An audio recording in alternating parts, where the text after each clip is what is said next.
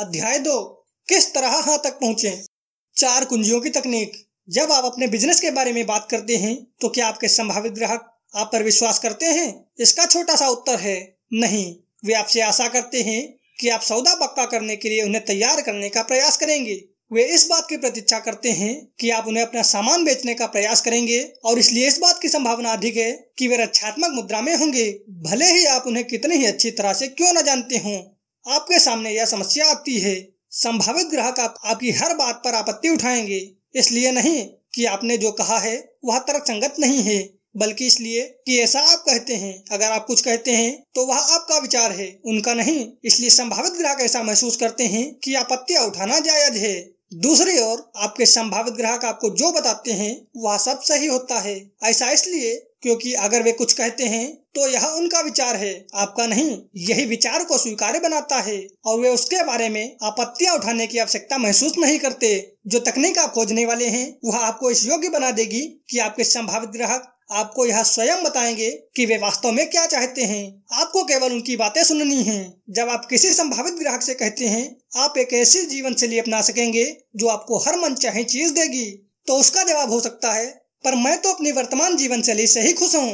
हो सकता है कि यह आपत्ति बिल्कुल भी सही ना हो। हो सकता है उसने यह आपत्ति केवल इसलिए उठाई हो क्योंकि आपने ऐसा कहा था। लेकिन अगर आपका संभावित ग्राहक ठीक यही बात आपसे कहता है तो वह सही होगा। उदाहरण के तौर पर, अगर आपका संभावित ग्राहक कहता है, मैं चाहता हूँ कि मेरी जीवन शैली में सुधार हो और मुझे जीवन की सारी अच्छी चीज़ें मिलें तो कोई आपत्ति नहीं उठाई जाएगी। क्योंकि उसी ने ऐसा कहा था। यह उसका विचार था, आपका नहीं। जब आप चार कुंजियों की तकनीक का प्रयोग करते हैं तो आपके संभावित ग्राहक आपको बताएँगे कि वे क्या चाहते हैं, जबकि आप केवल उनकी बात सुनेंगे। लोग आपत्ति क्यों करते हैं? एक बार मैंने एक नेटवर्क कार्यकर्ता से पूछा कि हाल की प्रस्तुत में एक संभावित ग्राहक के साथ मुलाकात का क्या परिणाम निकला? उसका जवाब था, खास अच्छा नहीं, वह अधिक रुचि नहीं ले रही थी। मैंने उससे पूछा कि उसका मतलब क्या था, और उसने वही बात दोहरा दी। मैं ठीक ठीक तो नहीं जानता, पर उसने जरा भी रुचि नहीं ली। संभावित ग्राहक कभी नीरस नहीं होती, केवल प्रस्तुतियाँ नीरस होती हैं। उसका असली मतलब यह था कि वह नेटवर्क कार्यकर्ता रुचि नहीं ले रहा था। वह स्वयं भी नीरस था और उसकी प्रस्तुति भी। जब आप रुचि लेते हैं तो आपके संभावित ग्राहक भी आपकी बातों में और आप में रुचि लेते हैं। नेटवर्क मार्केटिंग के खजाने की चार कुंजियाँ। नंबर एक, बर्फ़ पिघलाएँ। नंबर दो, सही बटन खोजें। नंबर तीन, सही बटन दबाएँ। नंबर चार, सौदा पक्का करें। इन चार कुंजियों की सहायता से आप बहुत ही कम समय में ठंडी शुरुआत से गर्म हाथ तक पहुँच सकते हैं। नंबर एक, बर्फ़ पिघलाएँ। इस शुरुआती कुंजी का उद्देश्य है संभावित ग्राहक के साथ तालमेल बनाना। यहाँ पर आप उन्हें अपने बारे में बताते हैं और उनके बारे में जानकारी लेते हैं। इस कुंजी का लक्ष्य विशुद्ध रूप से अपनी योजना को बेचना है। अगर कोई व्यक्ति आपको पसंद करता है तो इस बात की काफ़ी संभावना है कि वह आपकी योजना को भी पसंद करेगा। अगर कोई व्यक्ति आपको पसंद नहीं करता है या उसे आप पर विश्वास नहीं है तो उसे योजना दिखाने से ज़्यादा लाभ की आशा नहीं रखनी चाहिए। अब सवाल यह उठता है कि आप इस स्थिति में कब तक रहें? जब तक कि आप अपना विश्वास ना जमा लें और अपने व्यक्तित्व को ना बेच लें, जब आप विश्वास जमा लेते हैं तो सामने वाला आपकी बातों को अच्छी तरह से सुनेगा। यही तो आप चाहते हैं। कुछ संभावित ग्राहकों के साथ इस स्थिति में आपको केवल तीन से चार मिनट का समय लगेगा जबकि कई लोगों के साथ इसमें आपको तीस से चालीस मिनट तक लग सकते हैं। नंबर दो, सही बटन खोजें। इस स्थिति में क्या होगा? यह आपको पूरी तरह से तय करना होगा। हो सकता है आपके संभावित ग्राहक भावनात्मक रूप से खिन्न हो। हो सकता है वे रोमांचित या दुखी या चिंतित हो जाएँ या उससे भी बढ़कर नाराज़ हो जाएँ। परंतु यह ध्यान रखें कि उनका गुस्सा आप पर नहीं होगा, बल्कि अपने आप पर होगा।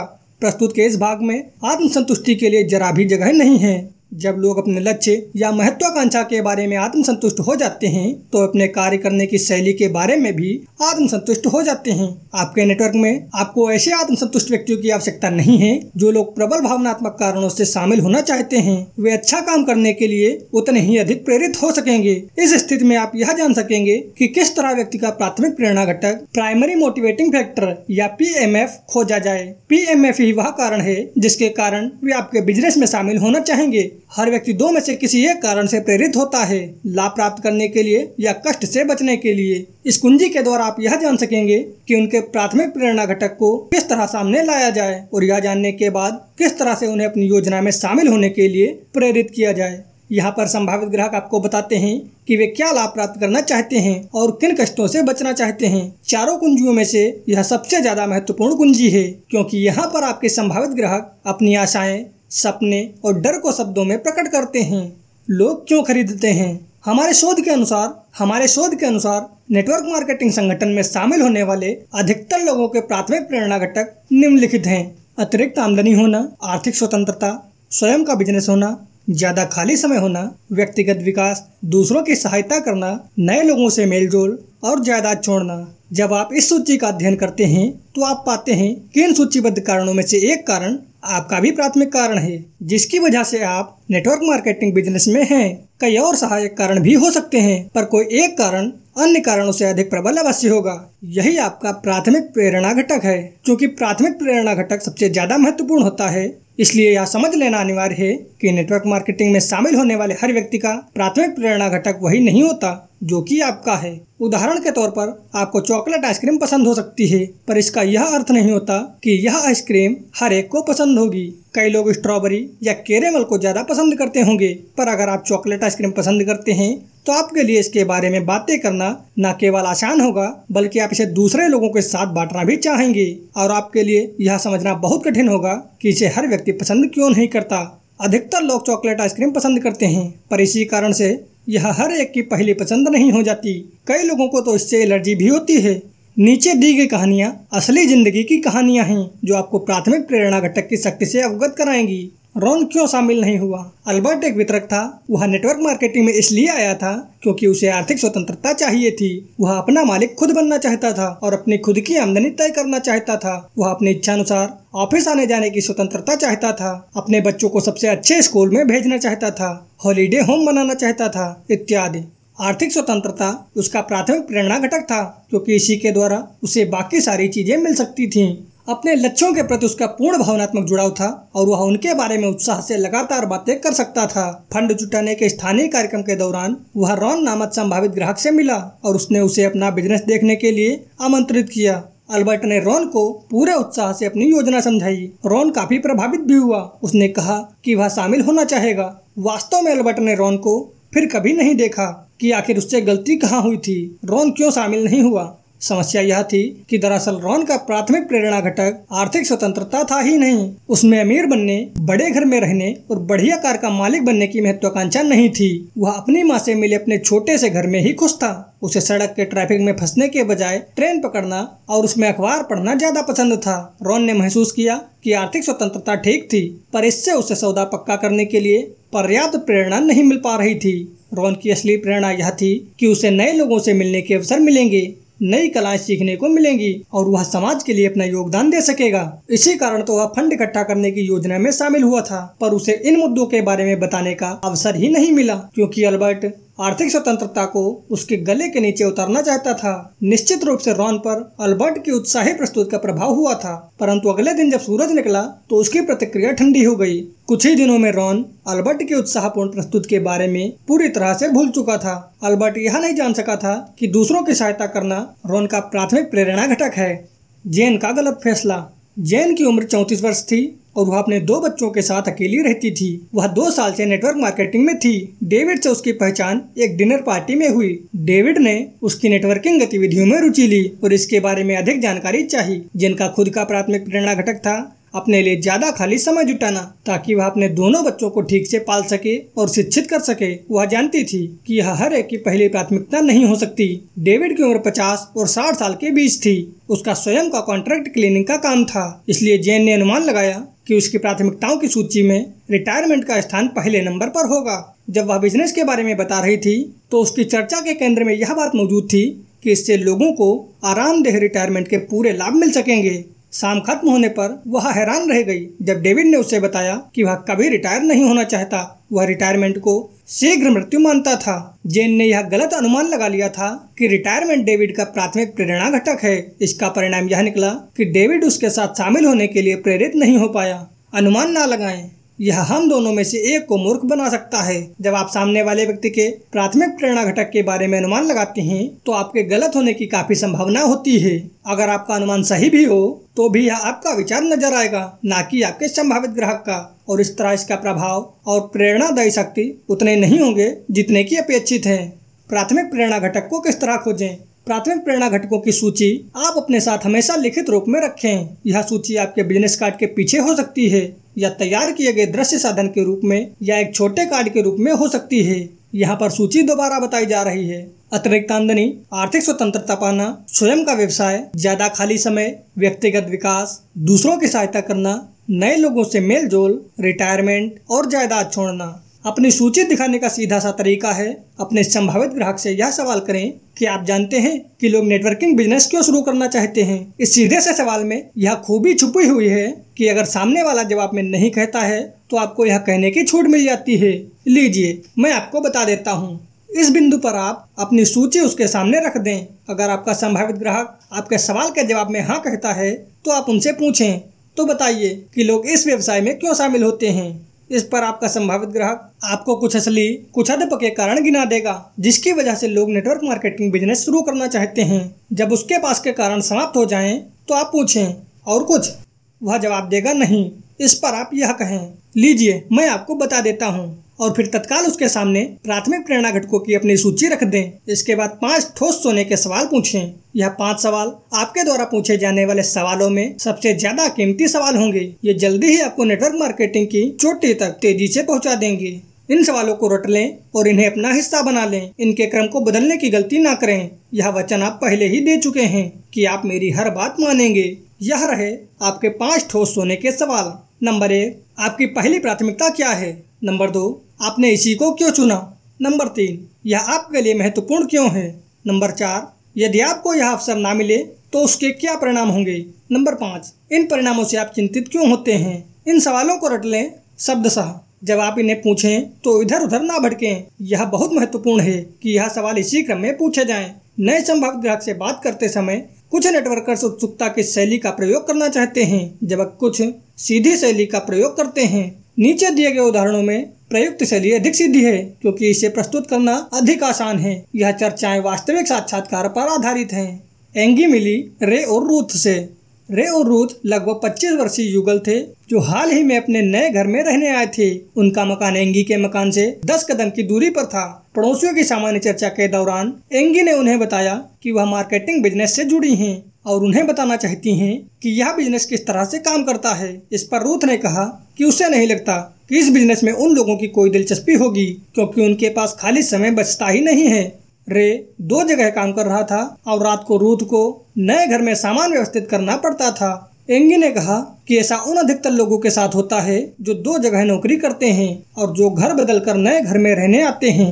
फिर भी वह उन्हें अपना बिज़नेस दिखाना चाहेगी, क्योंकि वे शायद इसमें भविष्य में कभी रुच लें। एँगी ने उन्हें अपने घर पर कॉफ़ी पीने के लिए आमंत्रित किया। उसने पूछा, क्या शनिवार दोपहर चार बजे ठीक रहेगा? रे और रूथ तैयार हो गए। वे दोनों चार बजे पहुँच गए और कॉफ़ी पीने के बाद एँगी ने उन्हें बताना शुरू किया कि नेटवर्किंग बिज़नेस क्या होता है। रे और रूथ ने एँगी को बताया कि उन्होंने नेटवर्किंग के बारे में सुन रखा था और वे ऐसे लोगों को जानते हैं जिन्होंने इस बिज़नेस में प्रयास किए थे और जो बाद में असफल हो गए थे।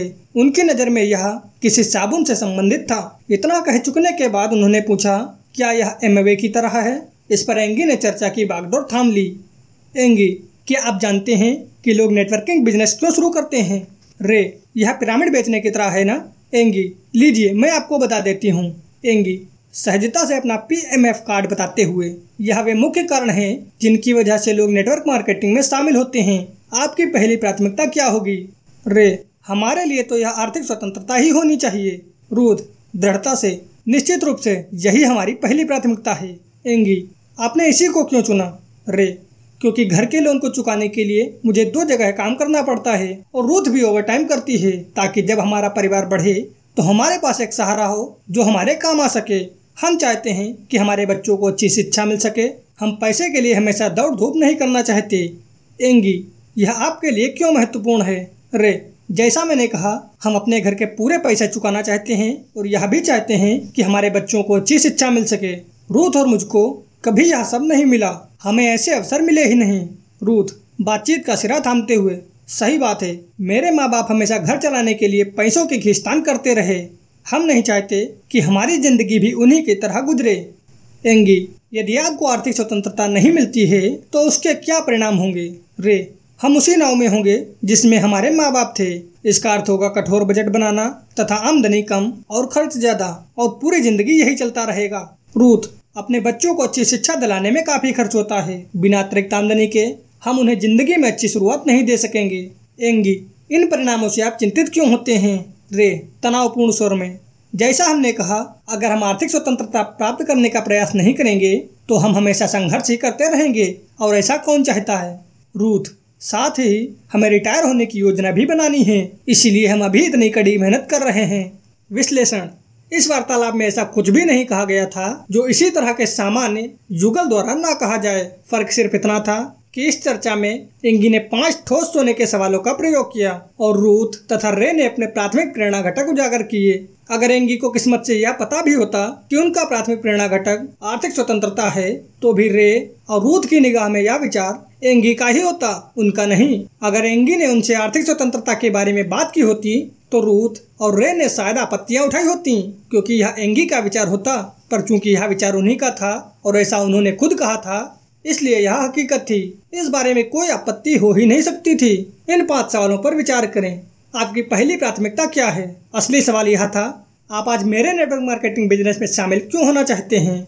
रे ने कहा कि उनका प्राथमिक प्रेरणा घटक आर्थिक स्वतंत्रता था, इसलिए वे दोनों शामिल होंगे। सवाल नंबर दो, आपने इसी को क्यों चुना? यह सवाल दरअसल यह पूछता है, आप इस कारण से क्यों शामिल होना चाहते हैं? उन दोनों ने स्पष्ट किया कि वे अपने घर का लोन चुकाना चाहते हैं, अपने बच्चों को अच्छी शिक्षा देना चाहते हैं और पैसों की तंगी वाला जीवन नहीं जीना चाहते। यह आपके लिए महत्वपूर्ण क्यों है? यह सवाल पूछता है, मुझे फिर से बताएँ, आप इसी कारण से क्यों शामिल होना चाहते हैं? रे कहता है, जैसा मैंने कहा और फिर से अपनी बातें दोहराता हूँ और उन कारणों को बताता हूँ जिनके लिए वह बिज़नेस में आना चाहता है। रूथ भी और कई तर्क देती है कि आर्थिक स्वतंत्रता उसके लिए पहले नंबर का कारण क्यों है, जिसके लिए दोनों को इसमें शामिल होना चाहिए। उसके माता पिता को खर्च चलाने में मुश्किल आती थी और वह ऐसी परिस्थितियों में नहीं जीना चाहती थी। नंबर चार, यदि आर्थिक स्वतंत्रता नहीं मिली तो उसके परिणाम क्या होंगे? यह सवाल दरअसल यह पूछता है, अगर आप शामिल नहीं होते तो आपके साथ क्या होगा? अब वे दोनों रोमांचित हो जाते हैं। वे अंगी को बताते हैं कि वे अपने माता पिता की तरह तंग हाल जीवन नहीं जीना चाहते और वे नहीं चाहते कि उनके बच्चों को सिर्फ़ इसलिए अच्छी शिक्षा न मिल पाए, क्योंकि उनके पास पर्याप्त पैसा नहीं था। नंबर पाँच, इन परिणामों से आप चिंतित क्यों होते हैं? यह सवाल उनसे अपनी पहली प्राथमिकता को दोहराने का आग्रह करता है। वे दोनों उत्साहित हो जाते हैं।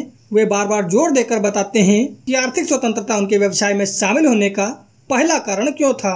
ध्यान देने वाली बात यह है कि यह सब उन्होंने एँगी को बताया। एँगी ने उन्हें नहीं बताया।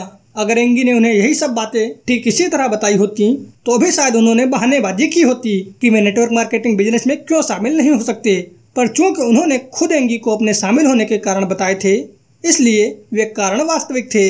इस साक्षात्कार के बाद एँगी ने उन्हें बताया योजना किस तरह कार्य करती है और इसके लाभकारी परिणामों का वर्णन करते समय उसने उन्हीं के शब्दों का प्रयोग किया। उसने उन्हें वे फ़ायदे बताए जो उन्हें प्राप्त हो सकते थे और वे हानियाँ बताई जिनसे वे बच सकते थे।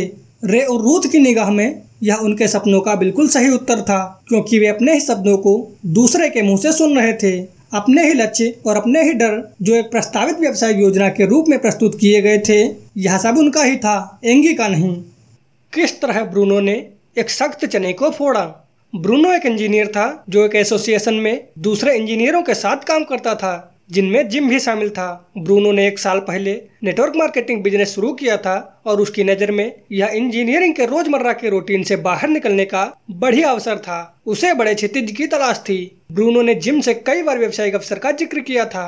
पर हर बार उसे ठंडी प्रतिक्रिया मिली थी। जिम की बहन इन योजनाओं में से एक में शामिल थी और उसने भी जिम को शामिल करने का प्रयास किया था, पर जिम ने कोई रुचि नहीं ली थी, क्योंकि वह अपने आप को एक इंजीनियर मानता था, सेल्समैन नहीं और वह अपने दोस्तों को परेशान नहीं करना चाहता था। एक शाम कॉफ़ी पीते पीते ब्रूनो ने सहजता से अपना नया बिज़नेस कार्ड निकाला, जिसके पीछे प्राथमिक प्रेरणा घटकों की सूची छपी हुई थी।